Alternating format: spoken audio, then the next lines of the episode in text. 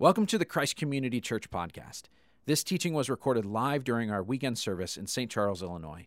We invite you to join us in person any weekend in St. Charles, DeKalb, Aurora, or Streamwood. Learn more at ccclife.org. And now... Aldous Huxley was a 20th century writer and philosopher, a British dude.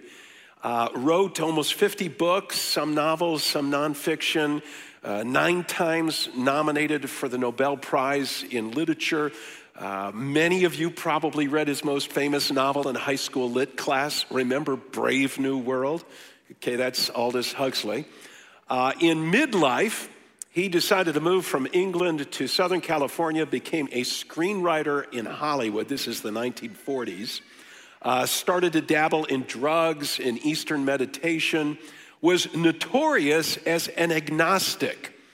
Okay, he didn't believe in God, but he was an honest agnostic in that he admitted that his major reason for not believing in God is if there's no God, then there's no authority in his life, and he could do as he pleased.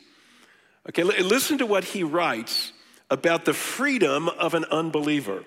He says, there is no valid reason why he personally should not do as he wants to do. For myself, as no doubt for most of my friends, the philosophy of meaninglessness was essentially an instrument of liberation. Liberation from a certain system of morality. We objected to morality because it interfered with our sexual freedom. You follow Huxley's line of reasoning here? If there's no God, then there's no one telling me what to do. There's no ultimate authority in my life other than me. Now, I wonder how many people today, friends of yours, people you work with, go to school with, your neighbors, maybe some of you listening to me right now have rejected a notion of God, rejected any claim of Jesus to be king, because you've rejected the notion of authority. No one's going to tell me how to live my life. Well, welcome to week 2 of a brief 3-part series in the New Testament book of John. If you brought one of these with you, would you turn with me to John's Gospel? John is one of 4 short biographies about Jesus in the New Testament, written by a guy who knew Jesus better than anybody else. John, the Apostle John, was one of Jesus' original 12 disciples, reputed to be Jesus' very best friend, which is amazing because he writes in his gospel that after seeing everything Jesus did, hearing everything Jesus taught, John concluded that Jesus, his best friend, must be the Son of God. Now, in John chapter 5, the passage that we're looking at today, we're going to get a glimpse of Jesus' authority. His authority as the Son of God, an authority that was rejected by many of his original audience and is still being rejected by many people today. There are 2 major goals behind this 3-week series in the Gospel of John. First of all, we hope to motivate you to become a regular Bible reader. So we have put together a daily Bible reading schedule called Bible Savvy, and we encourage you to follow along. There are a couple of ways to get your hands on a Bible-savvy reading schedule. You can get it electronically, either on a CCC mobile app on your mobile device, or you could go to our website. You could get a hard copy of this schedule.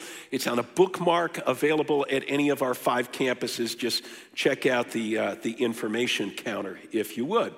The Bible Savvy schedule currently has us in the Gospel of John.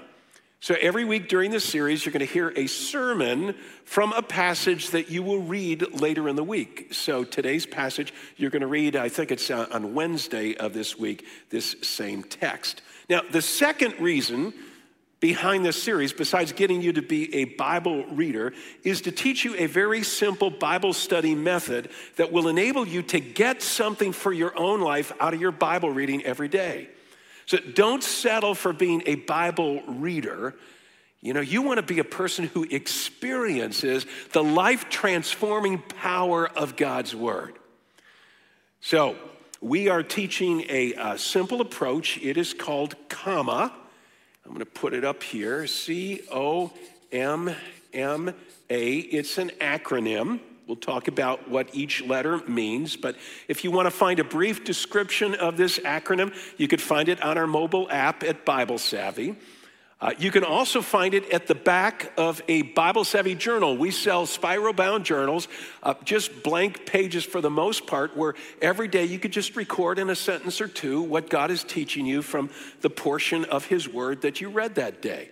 And at the back cover, there is the COMMA Bible Study Method Explained. If you want a fuller explanation, I cover it in two really short, simple, easy-to-read books that came out through Moody Publishers a few years ago called Context and Walk.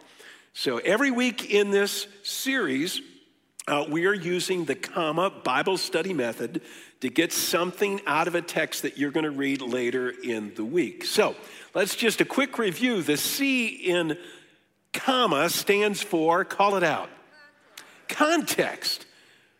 Okay, if you want God to speak to you through His Word, you got to know what God intended to say to the original audience to whom that Word is given. Okay, otherwise you're going to read whatever you want into God's Word, and people do that all the time. Okay, so you need to know whatever book of the Bible you're reading, you know, who wrote this book and to whom were they writing and what was going on in the world at the time and what problem is being addressed and what's the purpose of this particular Bible book. 66 books in the Bible, okay? And if you wonder where to find all that information, we said there's a real simple way to do it, some fun YouTube videos called Bible Project. So like for the Gospel of John, if you Google Bible Project John, you'll find an 8-minute video that covers all that. Now, last week, we introduced you to the context of John's Gospel. So I'm not going to repeat all that general information. Okay, if you missed it, I would encourage you, please go back and watch the sermon you missed. Last week was an important anchor sermon in this series. Or at least go to the Bible Project video, the 8-minute video, and watch that.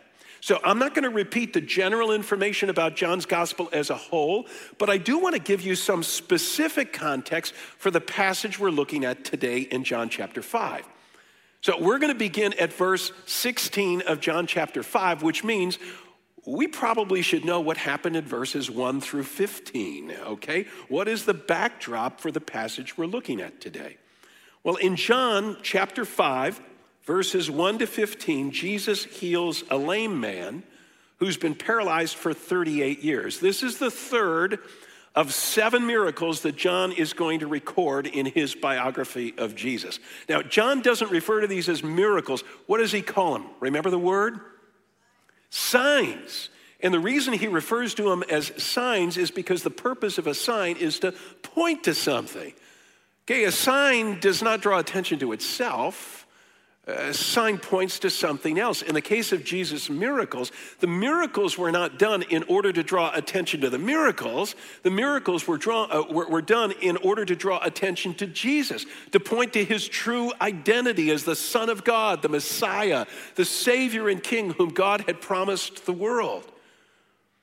Okay, so His miracles, including this one of healing the lame man, pointed to Jesus. Now, did I say lime man? Lame man.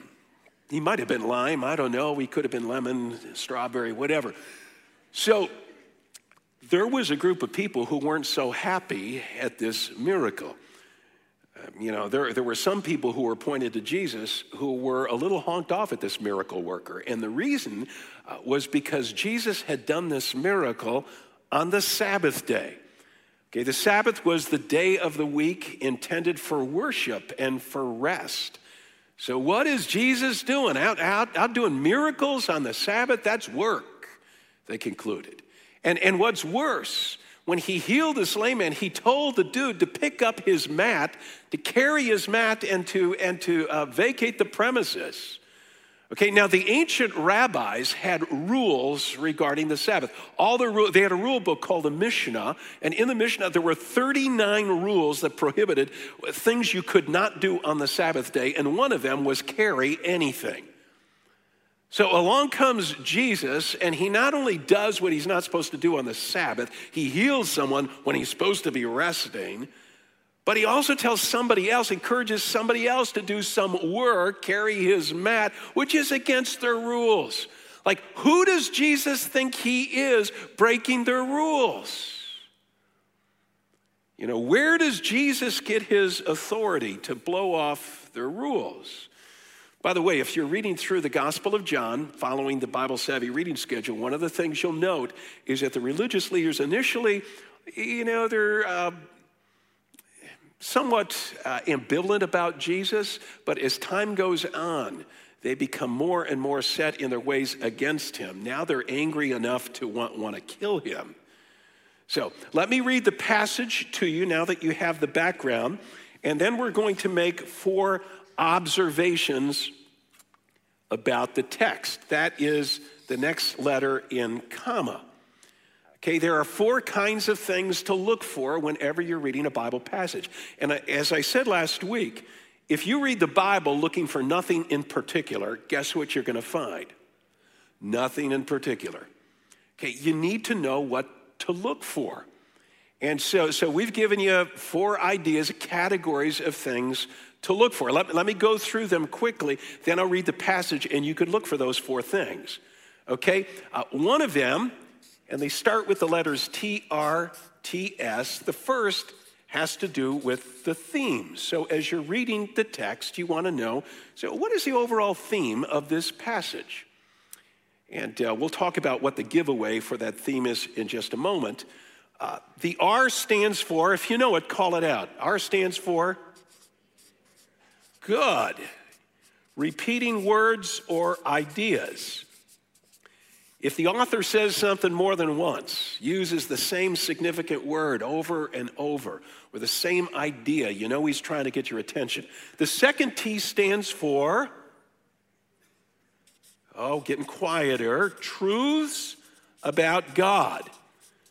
If this is God's book in which he reveals himself to us, we should expect in every passage to learn something about God the Father, or God the Son, or God the Holy Spirit. And the S stands for something striking. So you're reading the Bible and something just kind of jumps off the page at you. You may not even know initially why it did. It's kind of a line you wanted to underline or put a check mark next to. So you're looking for something striking. Okay, let me read today's text for you, picking it up at verse 16 of John chapter 5. And to help you out here, the R is repeating words. I'm going to put special emphasis on three different repeating words that I see in this text. There may be even more. So if you got your own Bible in front of you, you want to circle or underline those words when you hear me put an emphasis on them. Okay, beginning at verse 16. So because Jesus was doing these things on the Sabbath, the Jewish leaders began to persecute him. In his defense, Jesus said to them, "My Father is always at his work to this very day, and I too am working." For this reason, they tried all the more to kill him. Not only was he breaking the Sabbath, but he was even calling God his own Father, making himself equal with God. Jesus gave them this answer. "Very truly, I tell you, the Son can do nothing by himself. He can only do what he sees his Father doing, because whatever the Father does, the Son also does.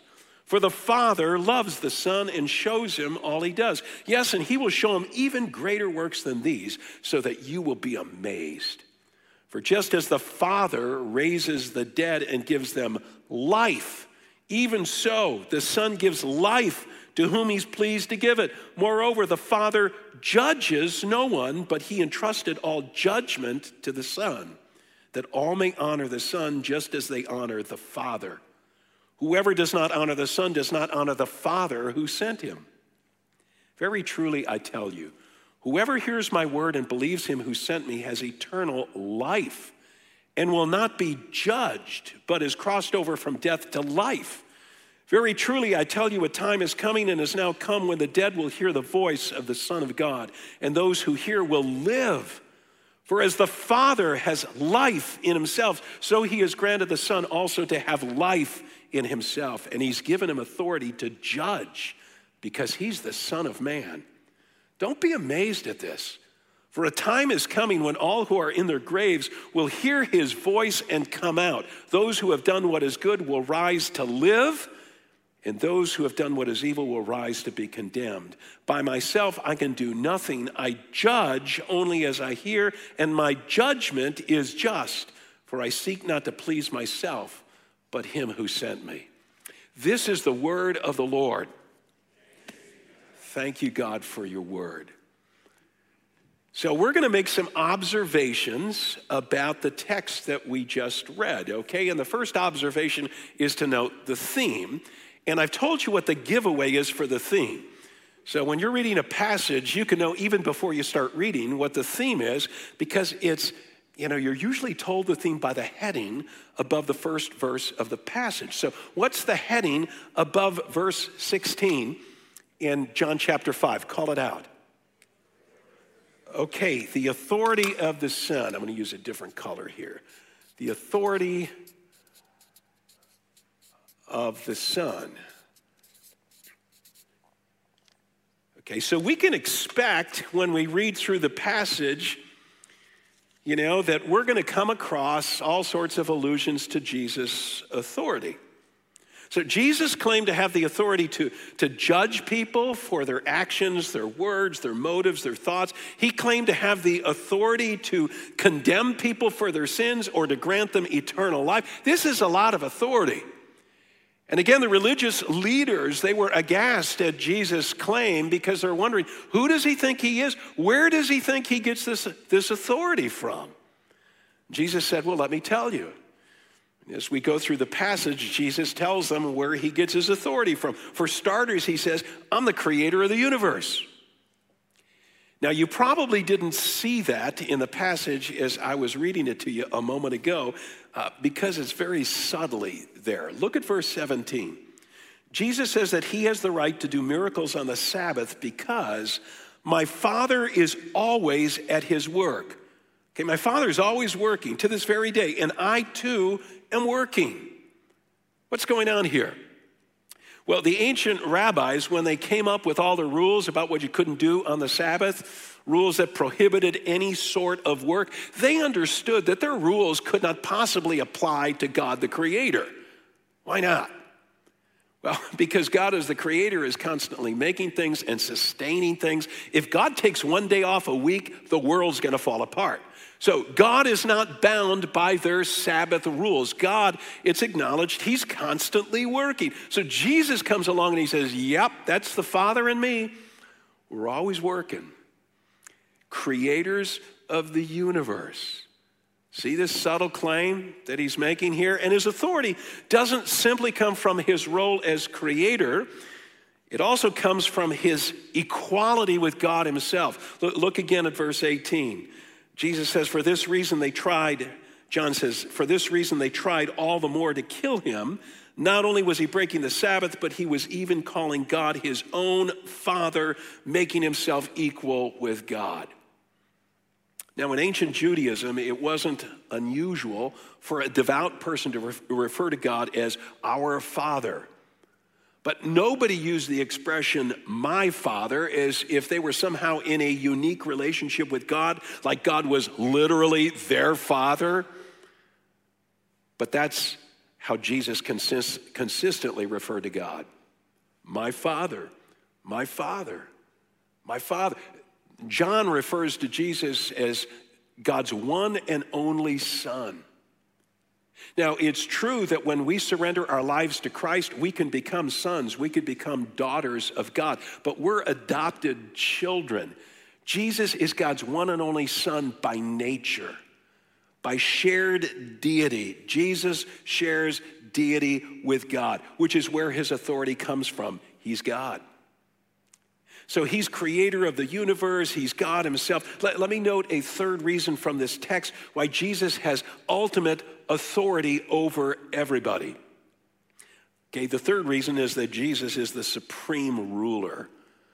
Drop down to verse 27. Jesus says that God the Father has given him authority to judge because he is the Son of Man. You see that expression, Son of Man. You read that and you think, well, Jesus is just saying, I'm human, right? Okay, Son of God means deity, Son of Man means humanity, but actually this is an expression that is popularized by the Old Testament author and prophet Daniel.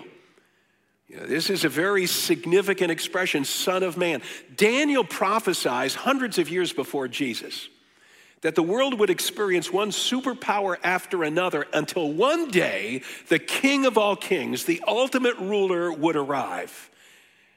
And he would set up his eternal kingdom, and he would reign forever and ever. Listen to how Daniel pictures a vision that he has of this Son of Man. This is Daniel chapter 7, verses 13 and 14. Daniel says, "There before me was one like a son of man, coming with the clouds of heaven. He approached the Ancient of Days, God the Father, and he was led into his presence. He was given authority." He was given authority, okay, glory, sovereign power. All nations and peoples of every language worshiped him. His dominion is an everlasting dominion that will not pass away, and his kingdom is one that will never be destroyed. Let me tell you, the religious leaders of Jesus' day, they knew this scripture by heart. Okay, and they were looking forward to the day when the Son of Man would appear, and Jesus arrives and he says, "Fellas, that's me." Okay, the supreme ruler that Daniel prophesied. So you want to know where my authority comes from? It comes from the fact that I'm creator of the universe, I'm God himself, I'm the supreme ruler. So what's our first observation in today's passage? Well, it has to do with the theme of the text, and the theme is the authority of the Son.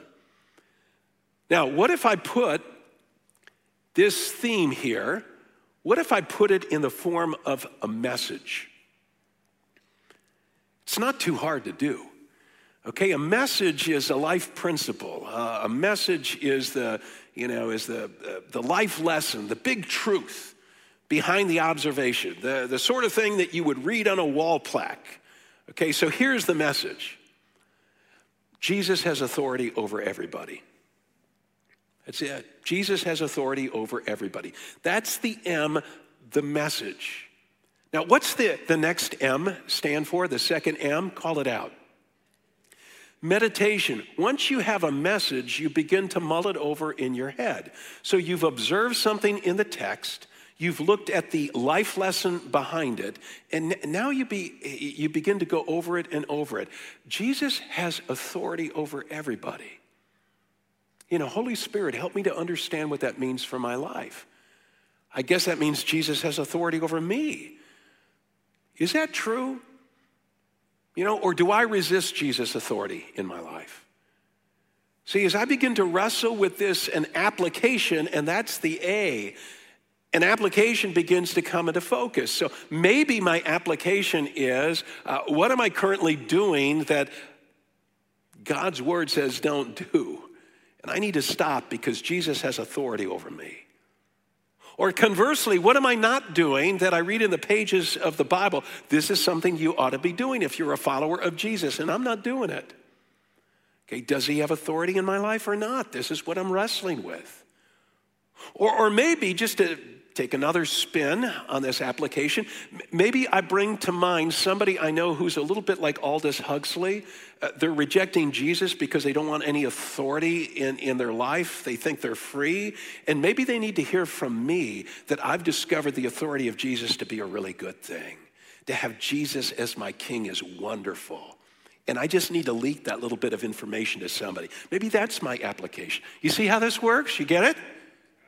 Good. So we go from the observation to the message, we mull it over, meditation, and we come away with an application for our lives. Let's do that with another observation. So observation number 2, repeating words. Now, you heard me repeat some words, emphasize some words that get repeated in this text.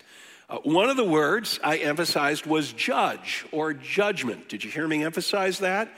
You know, because it pops up 5 or 6 times in this passage. Another word is Father. 9 times in this text, Father, Father, Father. And then there's life or live, pops up 8 times.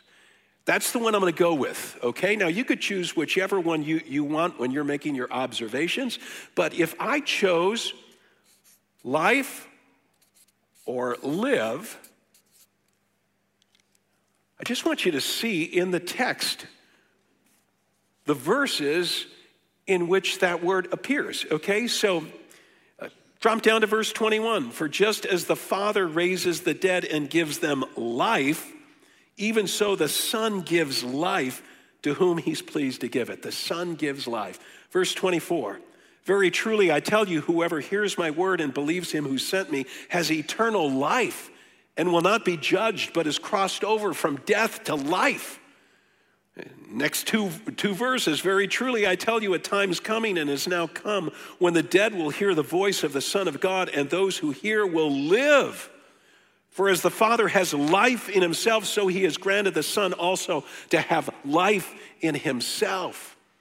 So what's behind this emphasis on life? Well, the message, the M. You know, if I just want to put it in one sentence, what's the life lesson? Jesus gives life. Jesus gives life. Now, what does it mean that Jesus gives life? How does Jesus give life? Well, John doesn't say in this particular passage, but in his gospel as a whole, he tells us how Jesus gives life. See, it starts with the fact that every one of us as members of the human race, we are the walking dead. It doesn't sound too complimentary, doesn't it? But the truth of the matter is we're spiritually dead. And the reason is God is the giver of life, and every one of us has disconnected from God. Okay? God is the one meant to rule our lives, and instead we act like we're little rulers. You know, ignoring God, even rejecting God's plan for our lives, doing our own thing, disconnecting from the giver of life. And the result, the penalty, the Bible says, is death. It begins as spiritual death on the inside, a broken relationship with God. And that leads to physical death at the end of this life. Okay, whether you die at age 8 or 15 or 35 or 64 or 93, you're gonna die. And then that leads to eternal death. After physical death, separation from God forever, because we've chosen to go our way instead of God's way. But God loves us so much, the Bible teaches, that he sent his Son to take the penalty for our sins. The penalty is death. Jesus died on the cross to take the death that you and I deserve to die. He didn't stay dead. He was raised from the dead, and he now lives and offers as a gift life to everyone who will surrender to him. Forgiveness for sins, the things that we've done that cause us to uncouple, to disconnect, to unplug from the God of life. Jesus can forgive us and give us abundant life that starts the minute we put our trust, our hope in him, and eternal life in the world to come. That's how Jesus gives life when we surrender to him. Now, I begin to mull that over. Okay, that is the O we looked at is life or live. The message is Jesus gives life. Now I begin to mull it over. I meditate on it. Jesus gives life. Jesus gives life. Holy Spirit of God, just what does that mean for me? Now, maybe my application is, I think of somebody I know who doesn't have Jesus, and so they don't have life. Maybe it's a neighbor or somebody I work with. Maybe it's a schoolmate of mine. Maybe it's somebody on my soccer team or somebody I golf with. They don't have life. And so my application is to share the good news of Jesus with them, or at least to befriend them so that we can have conversations about spiritual things. Or here's another possible application. If I'm not too good at doing that, talking about Jesus to others, maybe my application is to read a book about evangelism that will help me share Jesus with others so they can experience his life. Okay, so by the way, if you ever come up with this as an application, I'll give you 2 books right now, really wonderful books that help you share your faith in Jesus. Both of them are being read by our staff. The one we just completed is called 42 Seconds. and it's about how to begin a spiritual conversation. And the other one is called Tactics. And we're in the midst of reading it right now as a staff. Wonderful book about how to put a pebble in somebody else's shoe just to get them thinking about spiritual things so you can have a conversation. So maybe that's, you know, after I've meditated on it, maybe that's my application, okay, that I get up to speed on how to share my faith in Jesus with others. Let's go to a third observation. Okay, this one has to do with truths about God. And again, there are all sorts of truths about God, God the Father and God the Son in this passage. I'm just going to pick on one. And I find this one in verse 19. Okay, let me reread verse 19.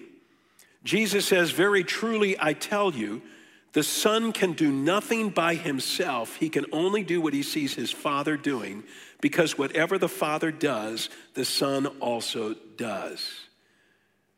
So, what is the truth about God that I see in this verse? It's that Jesus, switch to blue here. Jesus always takes his cues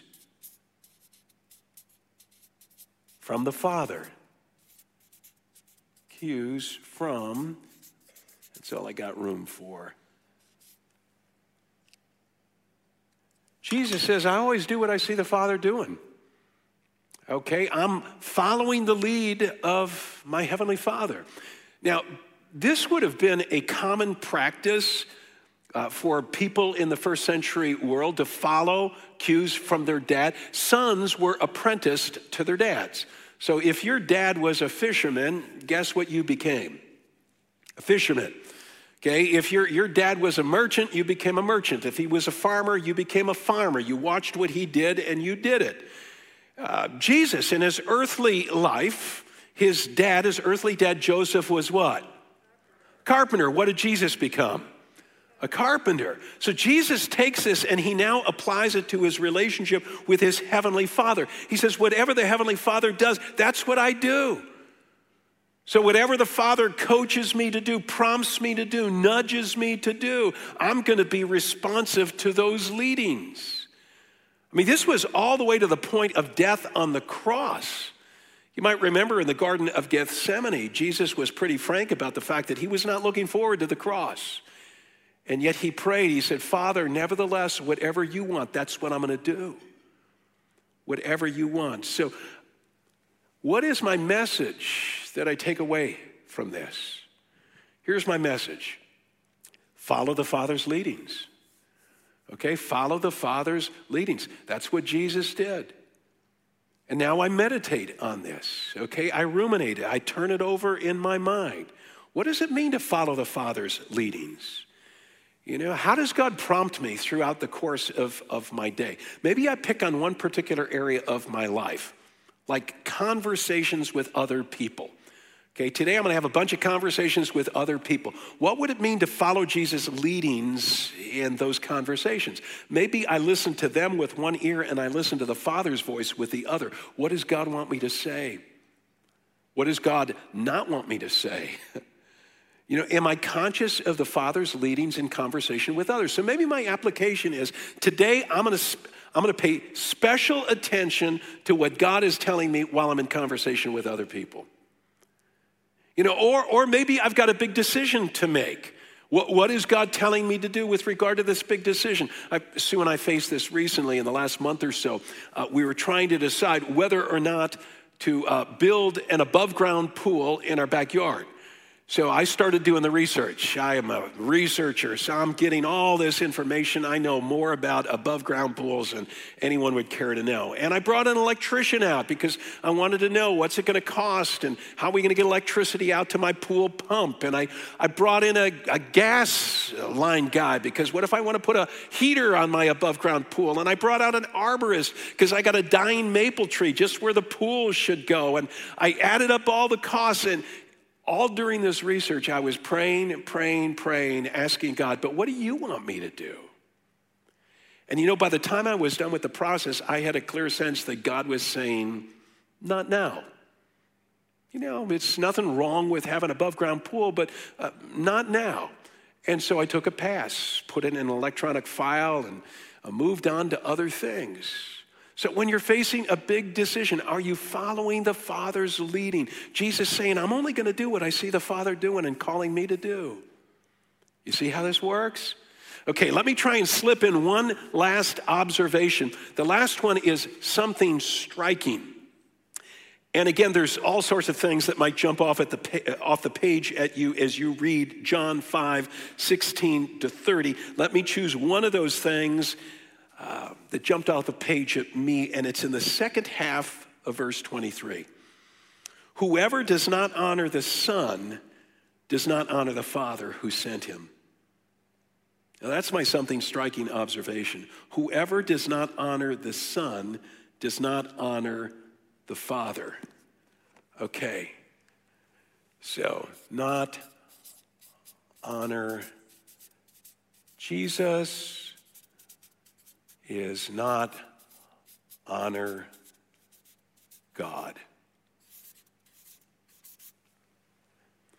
And the message I came up with, very similar to the observations right out of the verse, the message I came away with is you reject Jesus and you're rejecting God.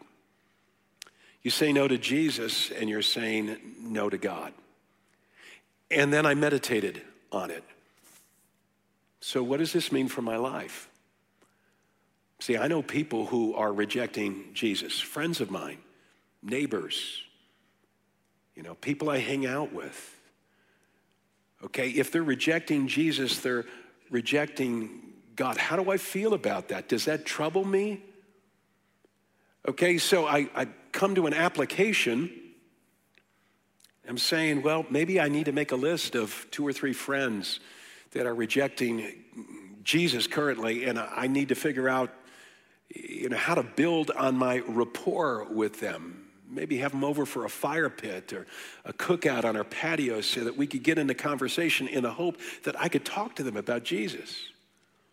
Or maybe it's, my application is to have some printed material on hand so that when someone comes to my house, you know, happens by my way, I have something to give them about Jesus. You know, they're selling things at my front door, or they're a repair person coming into my home. So this happened to me just a week ago.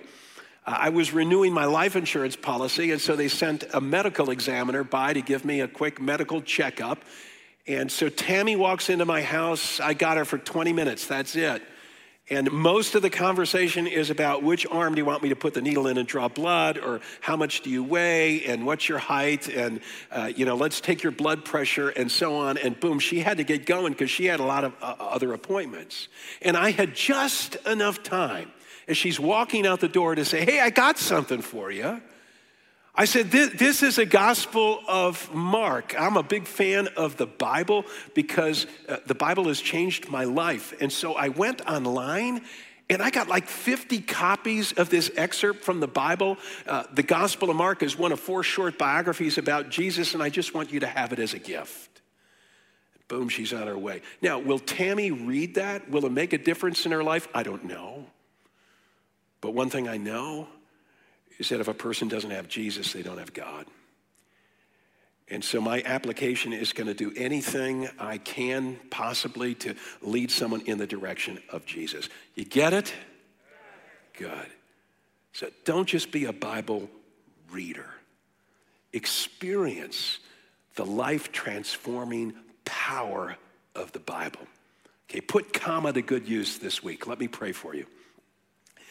God, I thank you for all these insights from John chapter 5, and I pray for those who are listening to me right now, whether they are simply explorers, not yet convinced believers, but they're starting to crack the binding on your book and read it for themselves.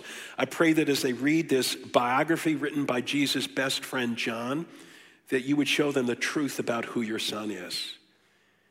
I pray that the day would come shortly when they surrender to him as Savior and King. And for those of us who claim Jesus as our King, who claim him as the authority of our lives, God, help us to make the decision to allow Jesus to speak to us every day from his holy word. And help us figure out, God, how to put into practice what we learn. In Jesus' name we pray. Amen.